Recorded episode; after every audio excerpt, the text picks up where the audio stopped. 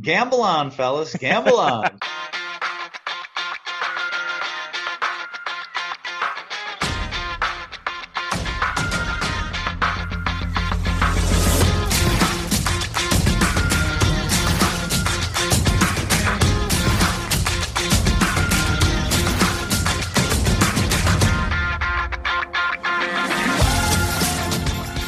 Welcome again to Gamble On, the weekly gambling podcast presented by usbets.com. I'm Eric Raskin, USBets managing editor and media director, and I'm joined by our senior analyst, Pulitzer Prize finalist John Brennan. And this is one of the 52 most exciting weeks of the year for NFL bettors, schedule release week. I'll cut straight to my opening question for you, John. How early is too early to bet week one lines, totals, etc.? Full disclosure, I did see week one lines posted on Twitter last night, and I noticed that no favorite is giving more than 7 points in the first week, which is a little surprising. That said, I think too early, maybe like late August. So the rest of May, June, July, most of August, all that's too early. That said as well, I'm amazed that an NFL 3-hour special about a schedule of games going after the rest of spring and most of the summer have passed, getting better ratings and a remarkable number of playoff games in other sports is fascinating. And I noticed late that Apparently, ESPN2 and NFL Network each ran their own 3-hour specials about the schedule. So about sort of something about nothing, you might say. Not for season ticket holders, which is a tiny fraction of the NFL fan base overall. It does tell you much about which weekend you might plan a getaway because your team is going to be away that week. And, for fewer still, maybe you live in New York, let's say, and you have a lot of relatives around Boca Raton, possibly at the Del Boca Vista retirement community where Seinfeld's parent lives. You always visit Miami that weekend, right, when the Jets play there, and you want to book plane tickets well in advance. So that, that's something. Otherwise, I don't get it. Beyond a 2-minute glance at the schedule, maybe a 3-minute read of a beat guy's analysis, the ups and downs of the season, maybe. But I will say this, when I was covering the NBA in the 1990s, schedule day, which is around mid-July then, that's a huge deal for me personally. Sure, I knew that covering the Nets, I'd be out west for games on Tuesday, Wednesday, Friday, Saturday, and possibly also Monday on Thanksgiving week. Yay. But when you're single, it kind of matters if you'll spend 36 hours in LA or Phoenix or, say, Sacramento. Right. Just saying. And then, Saturday night games in Miami or San Antonio in the middle of winter. Interesting. Will you be home for Christmas back then? Yes. But flying home Christmas Eve or flying out Christmas night? Quite possibly. So I had a reason to be jazzed up about a schedule, but I don't understand why the average NFL fan is. So out of all of those things you touched on, the thing that resonates most with me is just you mentioning Del Boca Vista and me, of course, going straight in my mind to Frank Costanza's wonderful mispronunciation, Del Visto Becco. But as for the NFL stuff, I actually heard someone on a podcast pinpointing a week one score total that they wanted to bet the under on is Bears Rams. We're not even sure who the starting quarterback for the Bears is going to be. And you're ready to lock in this bet. But then again, here's my oddball twist on this. Professional sports bettors might say they don't want to bet a game 4 months out because they don't want to lock up that money. They'll often talk about that with futures bets. Most people, however, are not professional bettors, ultimately are losing bettors. So by locking up their money, they're preventing themselves from making other losing bets with that money in the meantime. It's kind of a glass half full attitude toward betting. But if you're the type of person who's going to blow that money on a bad impulsive bet and you think you see value right now in a week one game, maybe that's actually a good use of your bankroll. Sort of. It's funny you say that because I just found out this week that finally we're getting a refund on our taxes. And, with the twin brother is a CPA and his wife has a master's in finance, any finance person will tell you that you're actually giving an interest-free loan to the government and then getting it back later. So now 20, 30 years ago, you could make 5% of that money. So you really were blowing a little money. Now you make, 1/10 of 1%. But so philosophically, you shouldn't be happy to get a refund. It's better to actually owe just enough money that you don't pay a penalty because then you're getting an interest-free loan yourself. But you know what? I was happy to get the refund. And I think that goes with your amateur betting thing. Yeah. If he's got a sane amount of disposable income to bet on sports and he blows 20% of it on NFL futures, then he can't lose that money that quickly. So, I like the thinking. Okay. And one quick tangent here on the NFL schedule. My 11-year-old son and I looked at the Eagles schedule, and he wanted to go game by game and tell me which ones they'd win and which ones they'd lose. Now, their over-under at most books is 7 wins. Do you want to hazard a guess, John, as to what my son's predicted record for them is? Well, for somebody his age, I would say hopefully he gets 10 wins, but he's your son, so I'm going to say 5. You made the wrong assumption there. He has them going 13-4, including 6-0 in the NFC East. I think that's very healthy, though, for a youngster. That's what you should, you should see life that way. Like, I expect things to go well for me, so I think it's actually should be reassuring. Like, okay, so my son in general thinks that the world is going to go okay for him. And after, God knows the last year, that's a pretty good thing. So I'd be encouraged by that. Yeah, I think you're right. His attitude is healthy in a way. Nevertheless, if he's setting the line, I'm taking the under. Exactly. All right. Thank you to everyone for joining us for episode number 142 of Gamble On. If you missed any of our previous 141 episodes, they're all available on Spreaker, Apple Podcasts, and Spotify. Please subscribe and give us one of those 5-star ratings that make the podcasting world go round. And coming up a little later in the show, we're going to be joined by sports and gaming attorney Dan Wallach. He's gotten a lot of attention lately for his analysis of the Florida Gaming Compact, but he also has thoughts to share on California and some other states, too. Plus, we'll get his reflections on the Supreme Court overturning PASPA, a decision that turns 3 years old this Friday. But first, it's been a busy week for my reporting, at least, on the world of gambling. So let's get to it. Here's your Gamble On News of the Week, an inside look at the biggest stories in the world of gambling.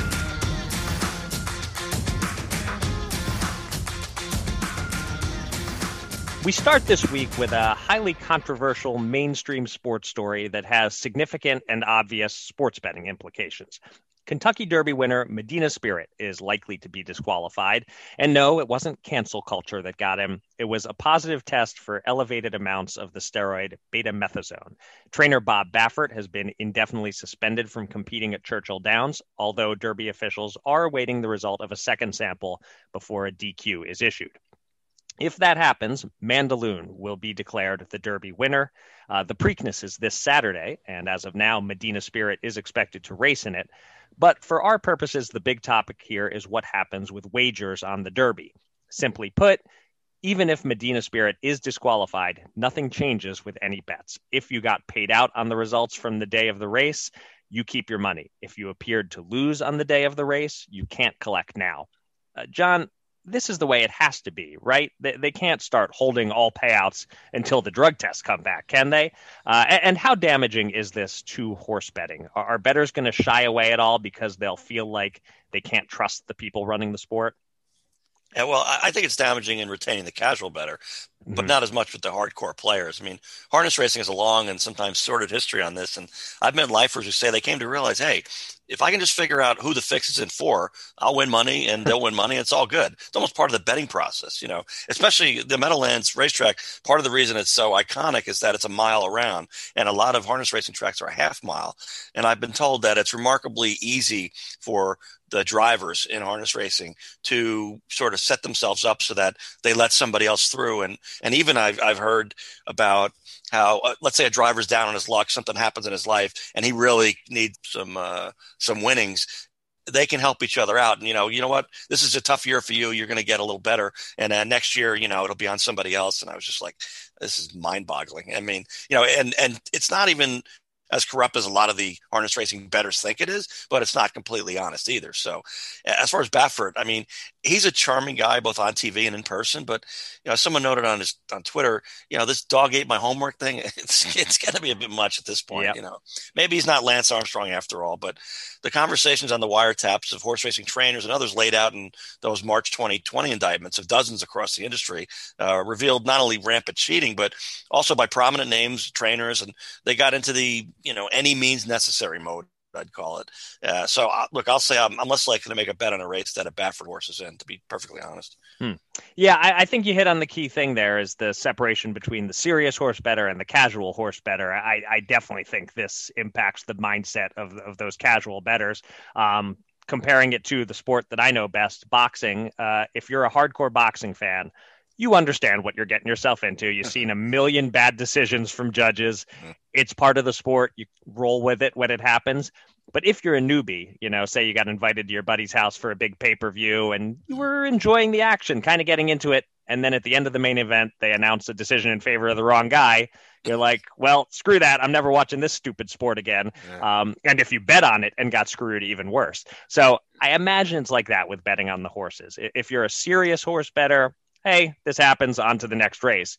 But if you bet Mandaloon in the Derby and it was one of the first times you've ever bet on a race, then you're crying foul and hating the sport and you might never bet again. So I think that's the damage this does to horse racing. It scares off the casual bettors and also casual fans. You know, what's the fun in watching the horses come down the stretch if in the back of your mind, you're just thinking now about who's juiced up and whether the result will stand. I think it really hurts in that regard.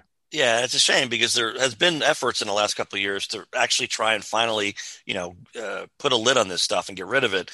And it seems it's just too ingrained in the sport. And obviously, you know, you look at baseball with steroids and other sports. It's just it's like the competition level and that any means necessary mode I mentioned. It's just hard to get people to do the right thing when doing the wrong thing can make you so much money. So we'll see what happens here.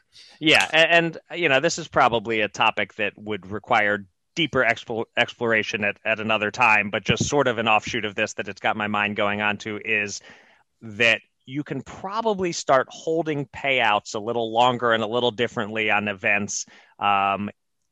If we reach a point where retail betting is dead and it's all digital, if we ever get to that point, then I think it's a little easier with everything being in digital bankrolls and digital wallets to maybe, not that you can wait a couple weeks for a drug test to come back, but in general, you could probably wait a little longer with actual bet slips. Guys are going to want to get paid immediately once they announce, you know, a few minutes after the race, nobody's been disqualified. It's official. This is the result. And you're just never going to change that. And so as long as that's the case, there's no reasonable way to expect that these after the fact changes and disqualifications could ever impact the betting results. Yeah, I think maybe they just have to put all sales final on the board in big letters. Basically, yep. All right, moving on to our second story. Illinois is always the last state to report handle and revenue figures. So while we anticipate April numbers from New Jersey on Friday, we just got March numbers out of Illinois, and they're pretty hefty. $633.6 million in handle, making Illinois the number 3 sports betting state for March, just about $7 million behind Nevada and comfortably ahead of Pennsylvania. This brings the national total sports betting handle for March to a record $4.61 billion, a figure that probably won't be topped until football season starts. In Illinois, the numbers could have been even higher if not for a ban on betting on in-state college teams, which did come into play during March Madness as 5 of the 67 games were unavailable in Illinois, as well as the return of the in-person registration requirement. DraftKings was number 1 in the state in handle, while FanDuel was number 1 in revenue, and Barstool Sportsbook made its debut about 1/3 of the way into the month and placed 5th in handle and 4th in revenue. John, is it fair to jump to the conclusion that Illinois versus Pennsylvania for third place in betting handle is over already, not really a competition anymore? And any other numbers from Illinois that stand out to you? Yeah, I mean, Pennsylvania may not be a mature market yet, but it's looking at colleges while Illinois sports betting market hasn't even hit puberty yet, but it's already taller than Pennsylvania. And well, that is one strained metaphor. But it's a way of saying that if Pennsylvania can't beat Illinois at this juncture, not sure they ever will. Particularly at some point, Illinois will release the hounds and allow college sports betting on in-state schools too, and they'll get rid of the silly in-person requirement. So look, heck, I would see what odds you can get on Illinois even passing New Jersey once Illinois passes that college betting. That's even if New Jersey opens the door for that massive pent-up demand for betting on Rutgers football here in New Jersey. Yeah, I mean, I don't know. It's hard to think of like where to set the line on when Illinois is going to pass New Jersey. I don't know if it's possible it could happen by the end of this year, but it's definitely coming. It's so much of a more populous state that it will get there, it would appear. If anyone wants a really in-depth drill down on the Illinois numbers, I suggest checking out our colleague Chris Altruda's Twitter feed at Altruda73. He broke it down over the course of like 23 tweets the other day. One number that stood out to me, parlay bets accounted for 81% of FanDuel's March revenue. Wow. FanDuel has been a pioneer in these same game parlays. They've really differentiated themselves with that, and it's working. And honestly, if you're betting for entertainment, of course you're going to take a shot on an 8-leg parlay that pays 200 to 1 instead of some boring old minus 110 bet on a spread. Parlays were 54% of DraftKings revenue and about 1/3 of PointsBet's revenue. So FanDuel at 81% is really separating itself on that front. Whoever came up with same game parlays should be in line for a raise. I can't. I just parlays just kill me. I don't know. I just I can't. Just buy a lottery ticket. I mean, no, you're this illusion that you're like in control and like, I'm going to take 8 random events and pick each side of it. And it's not luck at all. It's because I'm really good at this. I'm going to win. And all right, I lost again and I lose like 90% of the time, but I won that time back in August. I remember I won $300 and so, or $1,500 or $5,000. And so, yeah, all right, I've lost 15,000 since then on parlays, but I won 5,000. I'm ahead by 5,000, right? That's the old thing about a gambler, you know. Oh yeah, I won $2,000 this weekend in Las Vegas, you know. How much did you lose? I mean, you won 2,000, you lost 6,000. I think that puts you behind. I can't deal with parlays, and I get pitched constantly, you know, the marketing. Oh, you got to, you know, extra parlay, and if you only lose 1 leg out of 8, you get a refund. And like, right. If you get 7 out of 8 bets right and you break even, that's not really a smart bet. Well, I still think it's a better ROI than the lottery. I wouldn't quite go so far as to compare it to that, but yeah, I do like when they offer those get your money back deals when you only need 2 out of 3 legs or 3 out of 4 legs. That's when I'll go for it. 7 out of 8. No, you're still a big long shot. One other little curiosity in the Illinois numbers. Tennis had the second most handle of any sport behind basketball in March, ahead of hockey and soccer, way ahead of golf. It's surprising because there weren't any big tennis tournaments in March. The Miami Open? I don't know. I just wouldn't have expected. Really big, yeah, I mean, it's pretty big, but it's not like it's a major. Yeah. I wouldn't have expected tennis to beat hockey, soccer, or golf in the month of March, and it beat them all for whatever that's worth. Yeah, apparently the pacing of the games themselves is makes it easy to bet. You're not scrambling to get it in before the next point. Right. But still, no, I don't get it. All right. For our third story this week, let's go to Tennessee, where a different form of legal sports betting might soon be coming. The volunteer state is working toward adopting new sports betting regulations, which could potentially take effect early next year, which include changes such as scrapping the controversial payout cap and allowing peer-to-peer wagering. And that's the one that's a potential game changer. It would turn sports betting into a form of gambling where you don't need to bet against the house. You can set your own lines and choose your side of the lines and just wait for another bettor to take your action. Zen Sports is the operator that wants to introduce this in Tennessee, and it's possible that if they're permitted to offer peer-to-peer betting, other operators might try it as well. There are still details to be worked out, such as how the state will tax peer-to-peer betting revenue. But John, what do you make of the concept of peer-to-peer sports betting? And do you expect it will catch on in other states as well if Tennessee has success with it? Well, yeah, I mean, here in New Jersey, with most new gambling innovations, we tend to say, hey, kid, hold my beer and go get me another one. New Jersey is the only U.S. state that already has this on horse races, though in limited doses. I've seen it in action. It's like you feel like you're in a video game. They call it exchange wagering here and in the U.K., Ireland, and elsewhere. New Jersey actually is talking about this for all sports as well, which is not that surprising given their, you know, century or more history of gambling, being a gambling-friendly state. But I'm kind of stunned again, though, that Tennessee of all places might pass this bill first, you know. Casinos, whoa, they've only been in Las Vegas for about 75 years and Atlantic City for more than 40 years and in numerous states for more than 20 years. But, you know, let's wait and see if that experiment takes place before we rush into anything. We're a little cautious here in Tennessee. But mobile sports betting, which most states don't even have yet, absolutely. And let's try this peer-to-peer exchange thing while we're at it. Why not? So I'm just not sure what to make of the psychology of your Tennessee legislature is what I'm saying.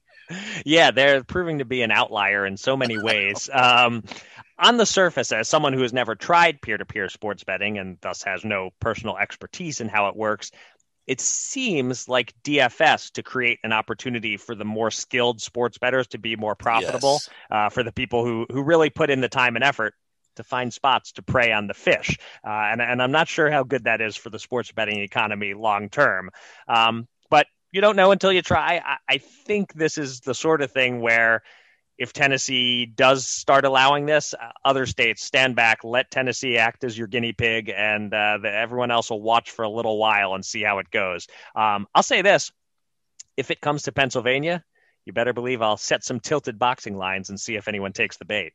Yeah, I mean, I'll give you an idea. About 5 years ago, I did a story, and my editor for the Bergen Record, and my editor's like, "This isn't real, right? This is not happening." I said, "It's happening," because what it was a couple of these expert bettors. There were about 8 of them, like a cartel, right? And they had 25 screens and 30 screens in front of them and all kinds of TV sets. And the one guy said, "Well, here's the deal. I don't like the favorite in this race," and Arlington or wherever it was, somewhere around the country, and but. If he gets off to a good start, the 2 speed horses have been scratched. So if he gets off to any kind of start at all, he can't lose. I just don't think he's going to win. So he didn't bet the horse originally.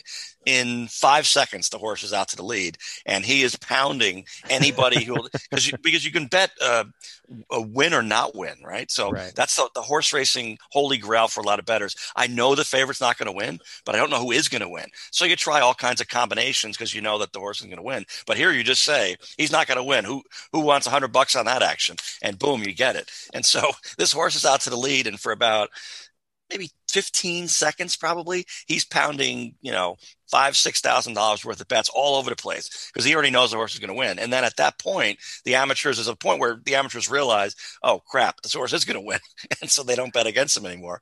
And And then he was like, "God damn it!" He was hoping to get a little bit more of the fish, right, to fall for it. So there's no reason that probably can't happen in any sports. So I think the DFS analogy, I hadn't thought about it, but is a good one. Where this is going to be great for the whales and not so great for the minnows. It's time to welcome a special guest from the world of gambling. Let's get to the Gamble On interview.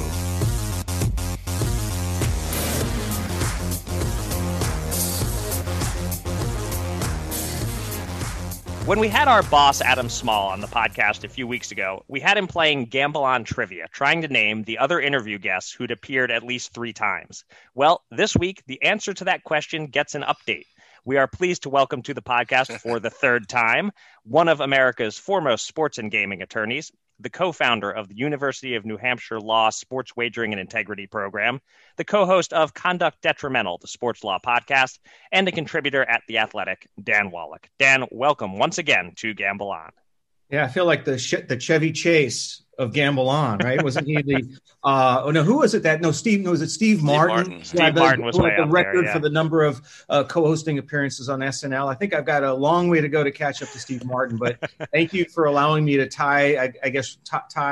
be tied with number one with Adam.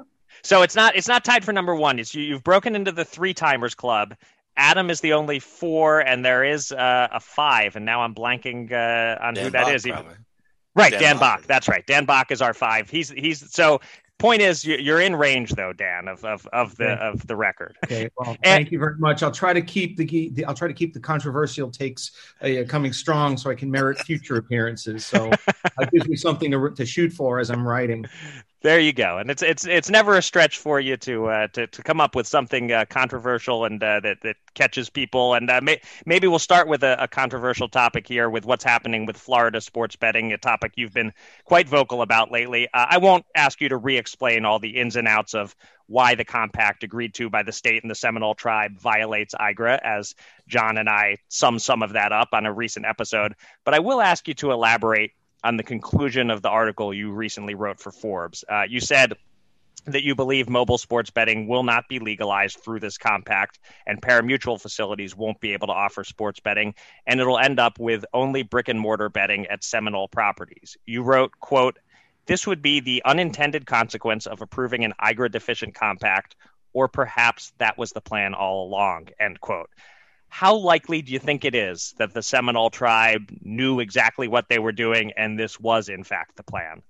Well, I don't think they pulled the wool over the state's eyes on this. I mean, the severability language that I pinpointed kind of telegraphs the issue pretty expressly, that in the event the federal court determines that the off-reservation gambling violates IGRA, then, I mean, it basically says everything that I pointed to in my article, highlights it as a possibility, and then says, if that happens, then the compact remains valid and everything else that's off-reservation gets stricken out. So I think that the state may not have fully appreciated the ramifications of that provision. I don't think this was unequal bargaining power, but I mean, you're talking about tribal gaming attorneys that know the IGRA law very well, even though they're pushing the envelope on this law because no federal compact has ever included mobile sports betting. And there's a reason for that, as you alluded to at the beginning of the question. It just hasn't happened because the way the statute is structured, gaming activities have to be on Indian land, not off Indian land. So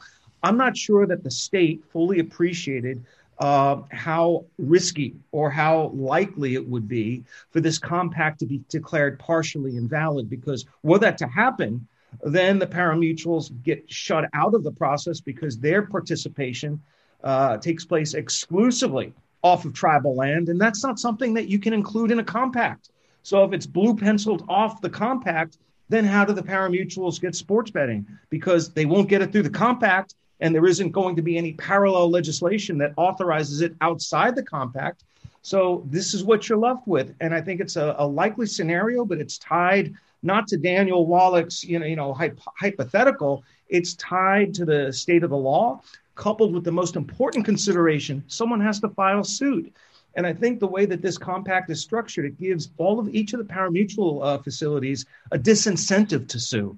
Because if they challenge the compact, they may be on the outside looking in when the tribe have their choice. I think the tribe are not required to contract with every single paramutual facility. I think there's a minimum number, and then there's a declining revenue share depending upon the number of tracks that are signed up as agents within the hub and spoke system.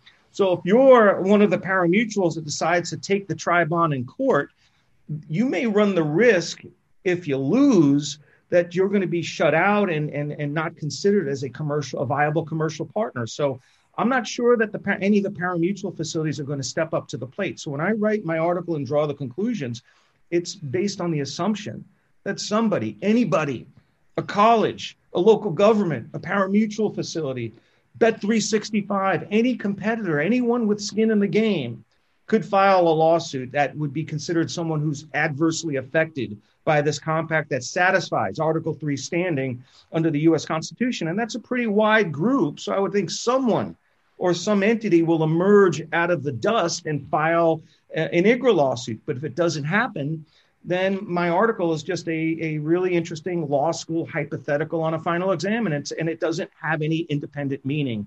But it is what I consider a likely outcome if the courts or the federal agencies reviewing the compact follow precedent and follow the plain and unambiguous language in the statute. I mean, gaming activity, that's defined by the Supreme Court as placing the focus on the gambler, not the equipment. And Indian land is defined narrowly to mean the reservation and any tribal trust property. So how do you justify a bet placed off reservation as satisfying the gaming activity solely on Indian land requirement? You would have to rewrite the statute or amend IGRA to make that legally viable. So is it possible that the Department of the Interior could put their thumb on the scale and try to rationalize it by pointing to how New York, New Jersey, Michigan, and Rhode Island do it under state law? I suppose that could happen, but that would be following state law contract principles, which are rejected under the federal cases which have looked at the same issue in the context of IGRA. Right. And so just obviously, as we've seen in countless other states, mobile is where the money is, where most of the betting takes place. If you only have land-based sports betting, it only gets you so far as a state in terms of the amount of betting handle and revenue and all that. Do you have some sort of a sense of whether any of this has moved Florida any closer to actual mobile sports betting, or what your guess would be as to the timeline of if you're telling someone who's in Florida and waiting to bet on their phone, any clue how close or far the state is from that right now? Well, I suppose if you really want it badly enough, it will happen. And the state legislature is essentially going to be under the thumb and under the will of Governor DeSantis. They will override his will, no differently than the Republican Congress overrode the will of President Trump. I mean, this is just preordained because this was negotiated by Wilton Simpson, Republican lawmaker, outgoing Senate president. This had the fingerprints and the fingerprints of Senate leadership and House leadership. This is not something that is simply being dropped on the lap of the legislature without any forethought. This is coming to them almost as a pre-baked, pre-approved deal, and the expectation is that the legislature will ratify it. No matter how legally deficient it is, no matter how many threats John Suwinski makes that this violates the state constitution, I know he's rattling a lot of sabers, but his argument I think is misplaced. He's focusing on the non-tribal aspects of the sports betting violating the state constitution. That's not a strong argument, and I've raised that elsewhere. The better argument is that this falls outside the boundaries of Indian land and is not something that can legally be included within a compact. That's a much easier case to make than trying to argue that sports betting is not or is casino gambling. That might be more of a fact-intensive examination. Here, under IGRA, it's either on land or off land. This is not something that can be parsed out through complexities. It's either on or it's off. It's a very easy analysis. And my article that came out a couple of days ago in Forbes examined not just the universe of cases, but the galaxy of cases that have addressed the issue of internet gambling and off-reservation gambling in the context of whether this satisfies the Indian lands requirement. And you've got a Supreme Court decision and you've got a statutory definition. Those are unambiguous definitions of what constitutes gaming activity on Indian lands, and every court that has examined it in the internet context has held that the location of the server is not the relevant consideration. You look at it from the vantage point of where the gambler places the bet, where he makes his decision, where he spins the roulette wheel, where he draws the card, and makes all of his betting decisions. It's better focused, not equipment focused, and it's a slam dunk. However, I don't think this issue gets enough attention in the media, or at least within the policymakers, because it's somewhat complicated. I mean, this might be one of the few times IGRA has ever been discussed on a sports gambling podcast. It's somewhat of one of those arcane laws that really hasn't gotten the attention it needs, because most of the states that have legalized sports betting have done it outside of the compacting process. So it's somewhat unfamiliar to most, and certainly to most gaming lawyers. So it's what I tried to accomplish with this article was to, I wouldn't say dumb it down, but to simplify it by not only using the rhetoric that I've used on radio programs, but I've shown my work, I've shown my math, and basically laid out the foundation of the legal argument with citations to case law, quotations to the court's opinion. I mean, if you read that article and you still think that this is going to pass muster on IGRA, you're basically wishing for, this is like a 1 in 1,000 that a federal court is going to ignore all this case law. I believe, however, that the legislature will in fact ratify it. And I believe that the Department of the Interior is likely to approve this, or at least, as John mentioned 2 weeks ago, to let the 45 days run out and to no action approve it and just leave it up to the prospect of somebody suing over it. But I think it's more likely than not that this will get past the next two stages. And could mobile betting be available in Florida this year? I suppose so. But if someone sues, any entity with standing sues, and a court follows the precedent in this issue, I don't see how mobile will ever get implemented in Florida in 2021. It would require one of these outlier decisions which ignore the plain language of the statute. Yeah, and we got a conservative Supreme Court, so I would think they're less likely even to say, oh, wait a minute, we got a feeling for, we know what they really meant, or we're going to do this, we're going to do that. But I'm more interested in going to California, the biggest fish of all. Now, that's a state, huge population, even bigger than Florida. It's got tribal casinos, even more than Florida. And it has horse racing, and has horse racing lobbyists, even more than Florida, I would say. So are they really similar or not similar? And kind of what's the lay of the land in California? And And it looks on the surface like Florida is, you know, halfway down the track and California's not even out of the gate yet. But is Florida really that far ahead? And is it possible that California ultimately gets sports betting and mainly mobile sports betting, which, as we said, is the key? Could they possibly get it before Florida does? That's highly unlikely because California has a different issue to contend with, which is the state constitution has a prohibition against casino-style gambling. And I've testified about a year and a half ago that I don't think sports betting falls within the prohibition of casino gambling for the same reasons I've held that it doesn't in Florida. However, California policymakers and stakeholders have proceeded as if a ballot measure is the only way to accomplish it. So it's going to take a little bit longer, whereas the legislature and the governor are going to proceed down the compacting route and try to avoid the constitutional issue by going directly through the legislature rather than to the people. In California, both the tribes and the state legislature have proposed competing ballot measures. The legislative measure had proposed mobile betting.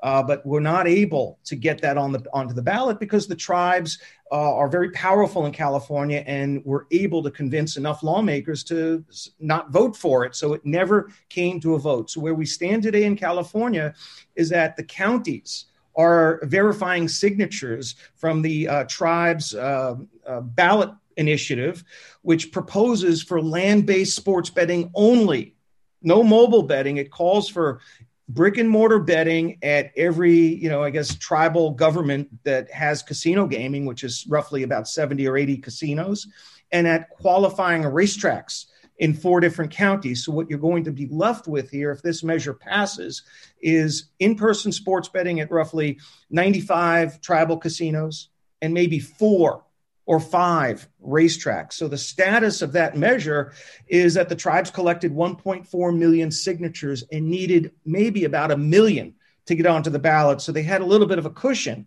And currently the counties are hand counting each of the signature cards to verify whether all of the signatures or each of the signatures is genuine. And at the current pace, there are updates on the Secretary of State's website every couple of days. The tribes are well ahead of the pace where they need to be in order to qualify their ballot measure for the statewide ballot. And we're going to know by the end of May whether the tribal measure does qualify for the ballot. And I'm pretty confident that their measure will get onto the statewide ballot, which will then lead to the next question. What year is it going to be? Is it going to be 2021 or is it 2022? And the plan all along was for this to be 2020, and then the pandemic came along and delayed things, and that pushed it over to 2022. But then along came this recall measure for Governor Gavin Newsom. And that prospect, or that recall process, is going to go to a special statewide election later this year. And I think the tribes in California are arguing, well, if they do qualify for the ballot, we don't have to wait until 2022. We can get onto the ballot in 2021 because the California Constitution allows these citizen initiatives to make it onto the statewide ballot, either during general elections, which are even numbered years, or during special statewide elections.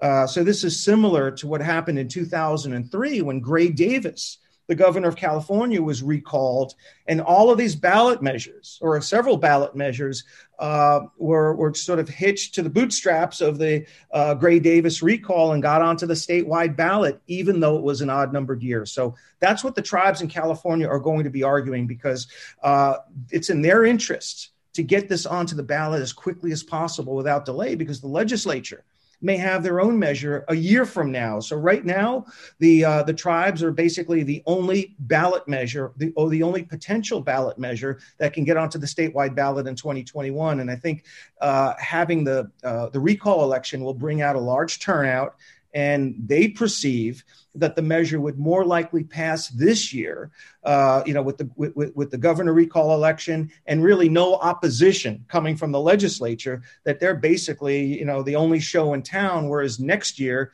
maybe there'll be much more spending and advertising in favor of a legislative measure, or maybe the stakeholders will try to push back against the tribal brick and mortar measure. And I'm hearing rumors that the professional sports teams may propose their own ballot measure for 2022. So I think the tribes see 2021 as their best case scenario for having a trial for what would be essentially a tribal brick and mortar monopoly in California, but it would go forward this year rather than next year, because next year is going to be all this competition from other potential measures.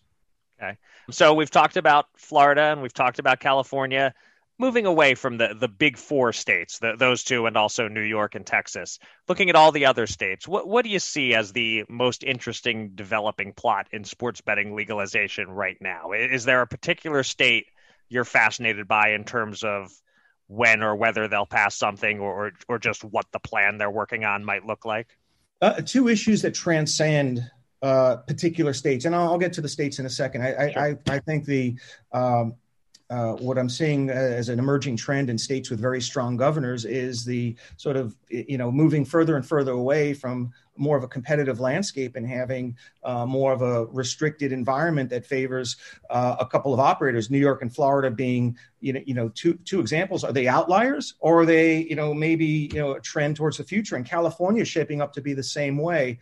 That's one issue. The other is, what are we going to do about tribal participation in online gaming? I mean, we now have three states that are going to move forward with compacts that allow tribes to have mobile betting. So for the same reasons that I've indicated and argued that maybe there's a IGRA issue in Florida, the same issues infect the compacting process in Connecticut and Arizona, where tribes are being given the opportunity to operate mobile sports books pursuant to amended compacts.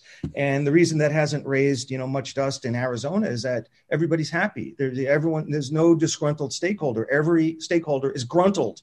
So there's no there's absolutely no controversy over what the tribes have been given in Arizona. But I think Connecticut might be more of a microcosm for what I expect to see in Florida, although Florida looks like it's going to go to legislation before Connecticut does. But you have a tribal mobile monopoly almost in Connecticut, where the two tribes will control 2 out of 3 skins, and the horse racing industry, the off-track betting locations, are getting no participation in mobile. They were shut out of the legislation, and that could be a scenario where you could see litigation over the scope of IGRA. And then, of course, the third issue that I look at as somewhat surprising is the absence of the voice of the bettor and the consuming public in the policymaking world. I remember 5-6 years ago, maybe less, when daily fantasy sports was on the verge of extinction. These companies were able to AstroTurf and have all these protests and write in your they had these movements to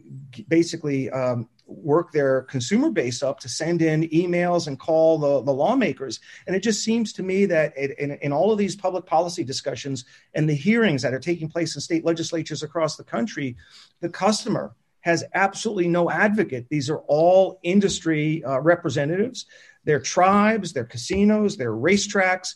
The voice of the consumer, which powers this whole thing, is not being heard because there's no organized representation. And if you look at what is emerging out of New York and Florida, these are two very extremely consumer unfriendly sports betting proposals. And where's the outcry? The outcry is coming from the stakeholders that want in and are being cut out. But I think there's a lack of an organized movement where the sports bettor can exercise their voice and have the power of numbers, and that's completely missing here. In contrast to the daily fantasy sports, legislative movement that depended almost entirely on a grassroots movement to get the state legislatures to listen. Yeah, Daniel, we got the third anniversary of the U.S. Supreme Court landmark decision eliminating PASPA. So that's 3 years ago.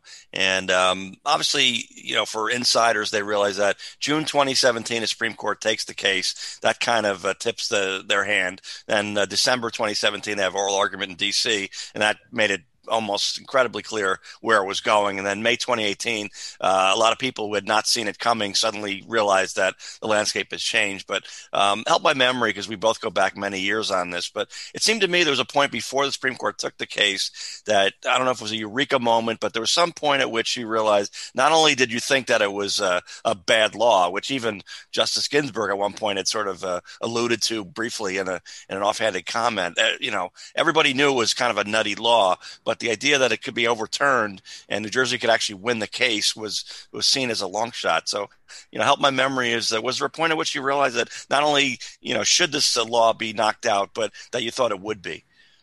I think the turning point for me was the call for the Solicitor General's opinion during the merits briefing process before the U.S. Supreme Court. I thought it was very telling that the court asked for the views of the Solicitor General. Because remember, Christie won, the Supreme Court just denied cert, right? And that was a kind of a full facial attack on the constitutionality of PASPA, which I would think would be where the real issue was. And that was ultimately what the court focused on in Christie 2. But it was a much narrower issue in Christie 2, even though it raised different kinds of federalism concerns. So what caught my attention as a differentiator was, geez, this is a really big thing. The court actually paused and said, we want to hear from the Solicitor General. That's number one. Number two was the timing factor. Maybe this had little to do with it in actuality, but it came down to the last week of the Supreme Court's calendar in the Supreme Court term in the last week of June. And when I took a look at all of the cert grants that had been, you know, issued prior to the last week, I compared it to the prior year, and the Supreme Court was well behind the process of cert issuances from where it stood a year prior. I think by way of example, I think there were 29 cert grants for the prior term.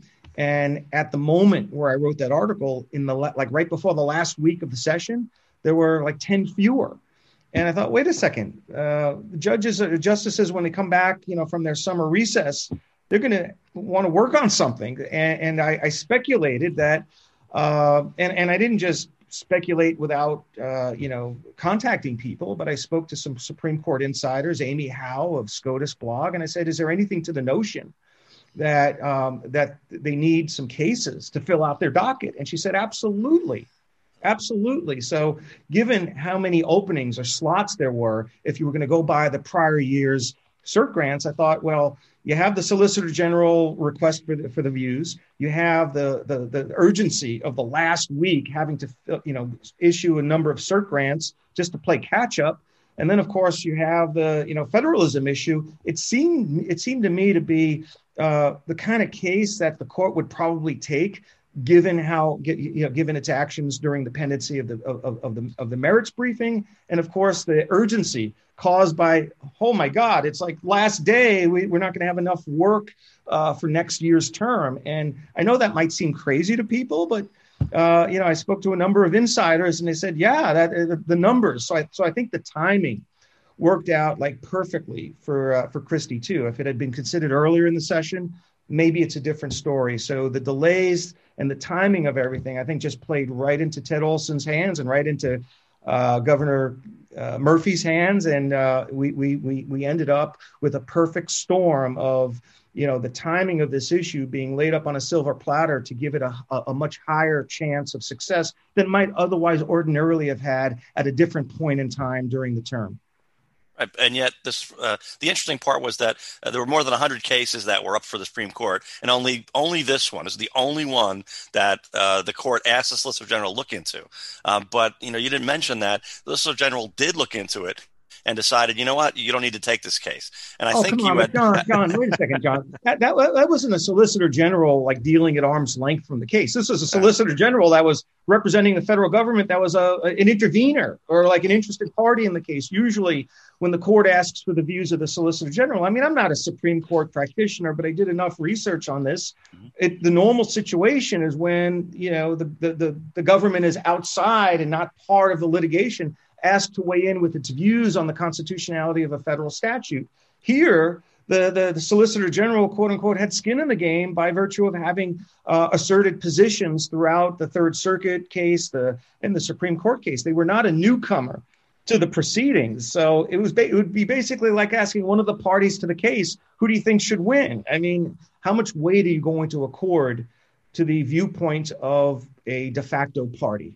Right, but then why bother asking them at all? I think there was like a 20-game running streak where the previous 20 times that the court had asked for input from the Solicitor General, roughly 10 times the Solicitor General said, take the case, and 10 times they said you shouldn't. And I think in every case, the court deferred to the wisdom of the Solicitor General's office. So this time they undid it. So why bother asking that court at all if they're, as you say, if they're sort of a biased party in the first place?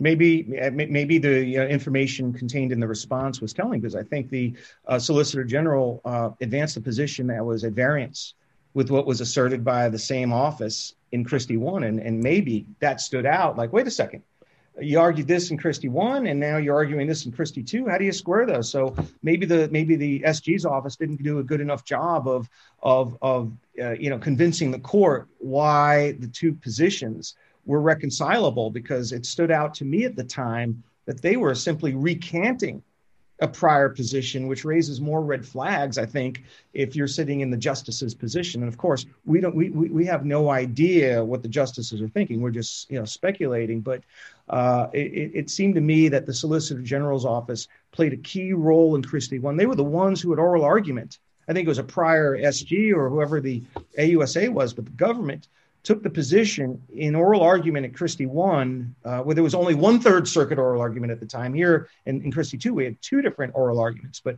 at the Christie 1 oral argument before the Third Circuit, the SG said flat out, more strongly than the leagues did, that the state of New Jersey could repeal its sports betting prohibitions in whole or in part without violating PASPA. That statement went further than anything the league said, and that anything the majority court opinion in Christie 1 said, which was very similar, but I think the SG went a little bit further down that continuum and was more absolute about it.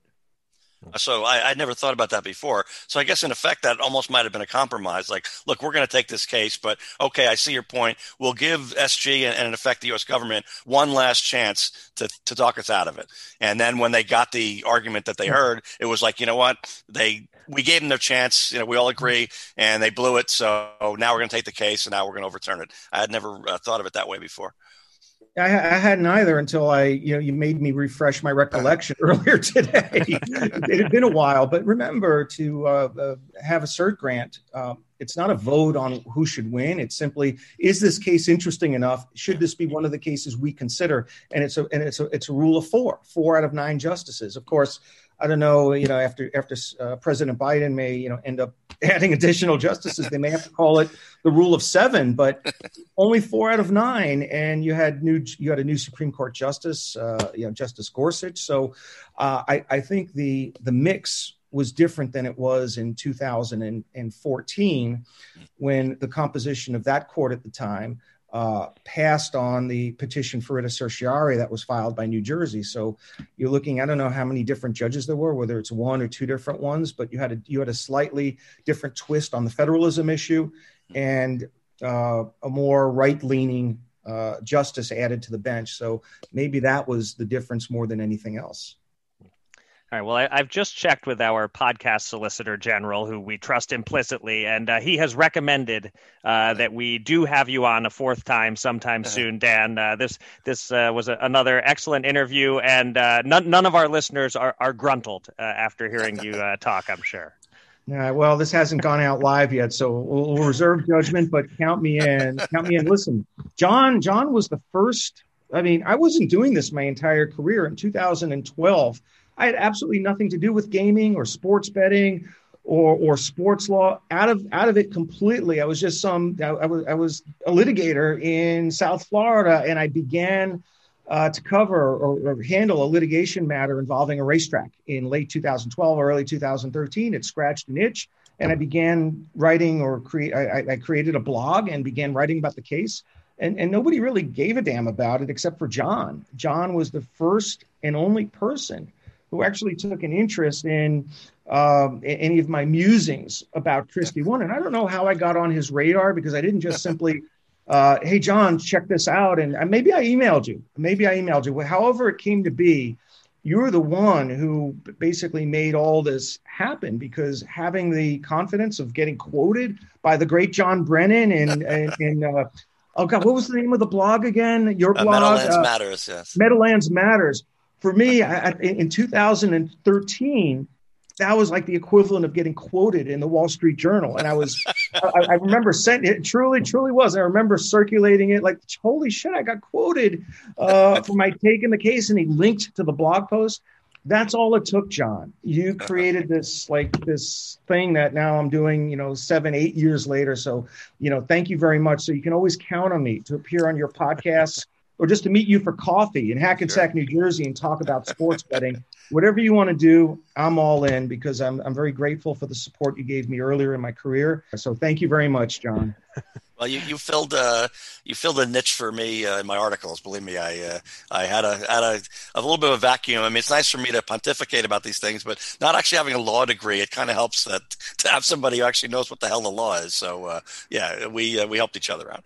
All right. Well, John is well worthy of your thanks, Dan, and you're well worthy of ours for joining us again on the podcast. Thanks for coming on Gamble On.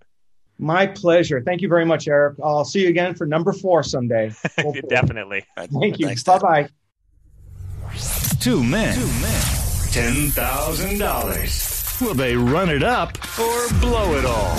It's time to check in on the Gamble On Bankroll.